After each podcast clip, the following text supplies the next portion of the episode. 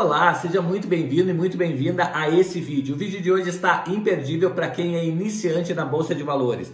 Nesse vídeo eu vou compartilhar com você os três melhores investimentos para você que está começando no mercado de renda variável, começou agora há pouco ou já começou e não está se dando bem. É uma forma de você avaliar novos investimentos, ok? Agora fica com a vinheta que eu já volto com o vídeo.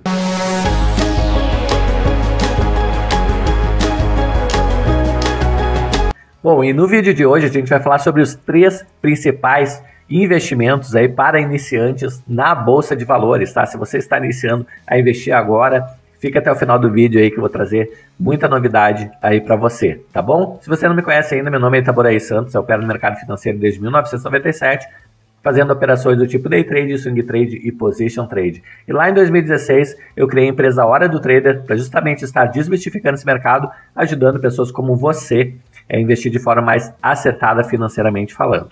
Certo? Já convido você para que você possa me ajudar se inscrevendo no canal, habilitando o sininho aí e me dizendo aí se você já investe em algum desses três investimentos que eu vou passar para você agora mesmo, ok? Sem mais delongas, vamos lá, é, passando aqui a agenda, né? Então, é, como é que você vai começar a, a fazer seus investimentos e os três tipos de investimentos que eu vou trazer aqui nesse vídeo, além de dicas aí finais. Fica até o final do vídeo aí para ver as dicas, que as dicas são sempre muito importantes porque são as, as minhas experiências práticas aí com os investimentos que eu estou passando aqui para vocês, tá? Lembrando que esse vídeo é um vídeo educacional, certo? Não tem é, não tem a pretensão aqui de dizer se você deve comprar ou vender esses ativos. Eu só trago possibilidades aí para que você possa estudá-las, certo?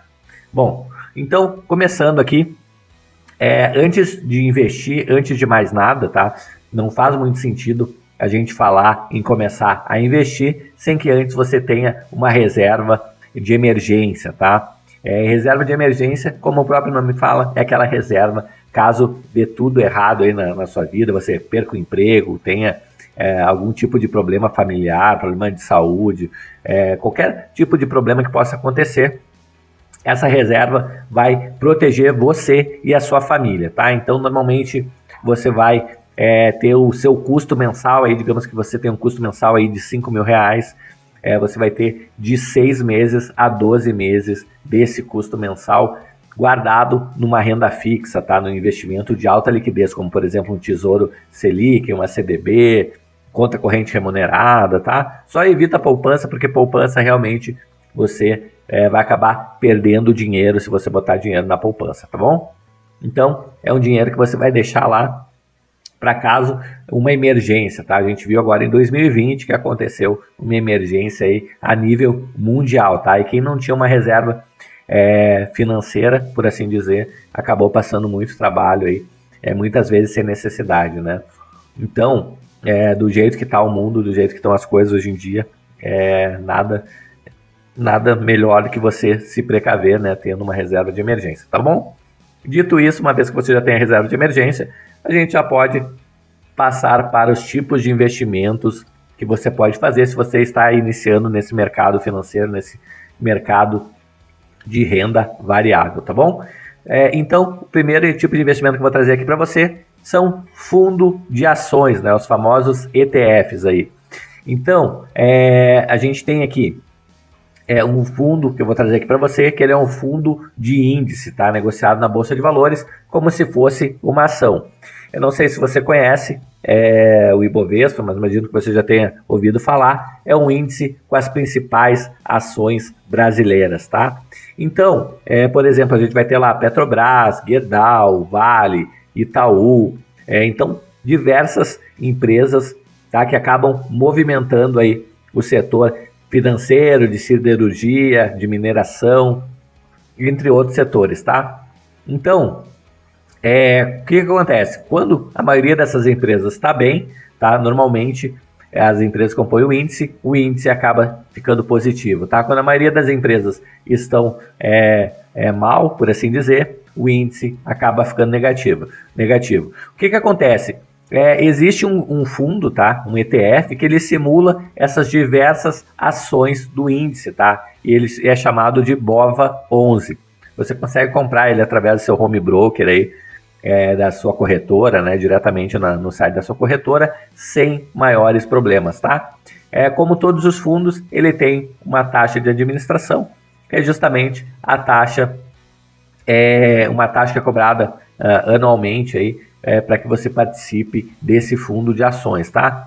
Vantagem dos fundos, né? Que você não precisa ficar escolhendo o papel propriamente dito, eles é, lá, os administradores dos, do fundo que escolhem os papéis, tá? Desvantagem é realmente cobrar essa taxa de administração, tá? Que, que dependendo do fundo, do ETF, pode ser que não seja tão interessante assim tá bom? Então, primeira opção lá, BOVA 11, tá? Se você quer se expor ao índice brasileiro, tá? As maiores ações é, listadas na bolsa de valores aí que acabam influenciando no índice, tá bom?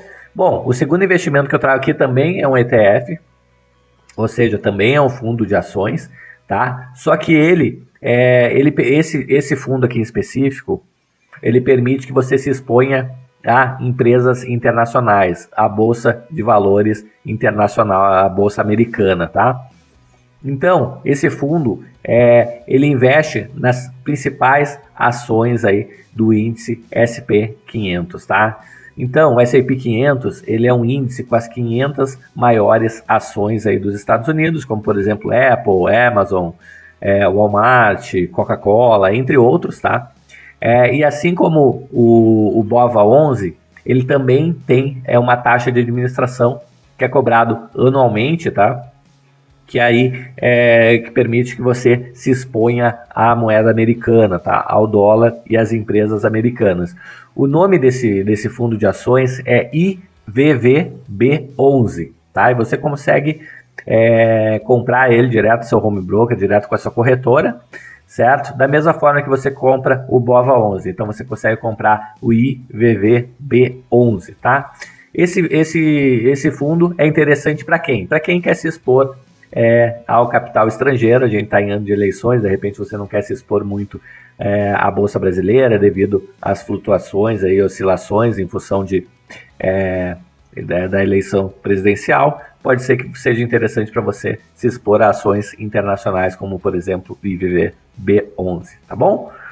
E o terceiro investimento que eu trago aqui para você que está iniciando no mercado são os fundos imobiliários, os famosos FIIs tá? Então, esses FIIs é para quem gosta de investir em imóveis, tá? Só que não tem o valor necessário para investir em imóveis, tá? Por que eu falo valor necessário? Porque hoje em dia você vai ter que investir 300, 400, 500 mil reais em um imóvel apenas, certo? Com um risco muito grande aí de caso aconteça alguma coisa com esse imóvel, você fique sem a renda e sem o seu patrimônio, tá?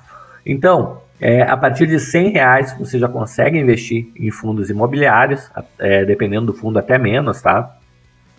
E o aluguel que você ganharia tendo um imóvel alugado, por exemplo, você vai ganhar esse aluguel através dos dividendos, que inclusive são isentos de imposto de renda, ao contrário do aluguel é, de um imóvel físico que você é, pagaria para receber imposto de renda, né? Você pagaria imposto de renda para receber o aluguel, tá? Então varia mais ou menos entre 0,5% e 0,7% ao mês, que é bem próximo a um aluguel. Né? Um aluguel hoje a gente fala que é em torno de mais ou menos 0,5% ao mês, então a gente vai ter mais ou menos esse mesmo tipo de rendimento de meio a 0,7% ao mês, dependendo do fundo que você escolher, tá?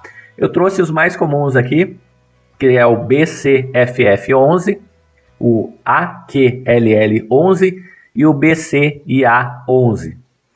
Tá? Então esses são os fundos aí mais comuns aí que você vai acabar encontrando aí pelo mercado. Então, eu trouxe esses três aqui, lembrando que não é indicação de compra ou de venda, certo? É meramente educacional, tá? E por fim, eu trago algumas dicas aqui interessantes, tá? De acordo com, é, com a minha, com o meu conceito, né? Com o meu conhecimento adquirido ao longo dos anos no mercado financeiro, tá? Então, é, inicie sempre pequeno, tá? Com os ETFs e com os fundos imobiliários, tá? Não comece colocando todas as. Se você, digamos que você tenha 10 mil reais, você não vai pegar esses 10 mil reais e botar tudo num fundo só, entendeu? Divida ele, faça compras mensais, mesmo que você tenha esses, digamos, 10 mil reais, compre mil reais todos os meses, vá aprendendo com a experiência, tá?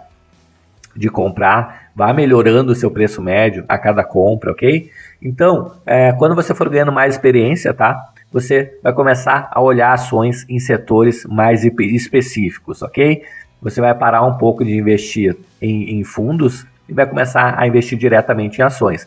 Tá? E entre os setores que eu mais gosto estão aí os bancos, elétricas, né? setor de saneamento também, é, setor de tele, telecomunicações, embora não tenha investido muito é, nesse setor ultimamente, porque basicamente a gente só tem a Vivo. Papel e celulose, que é interessante, com Clabin, com Suzano. Seguros também, como Caixa Seguridade, Banco do Brasil Seguridade. Então a gente tem excelentes papéis na nossa Bolsa de Valores. À medida que você for ganhando conhecimento, você pode sim ir migrando para eles, tá? E se você veio até aqui, vou pedir uma gentileza aí para você já se inscrever no canal, habilitar o sininho e me diz aí se você já investe em alguns, em algum desses ETFs que eu falei aí, ou fundos imobiliários, ok? Já convido você para nos seguir também no Instagram, arroba Hora do Trader. Eu vou ficando por aqui, grande abraço e até o próximo vídeo. Até mais, tchau, tchau!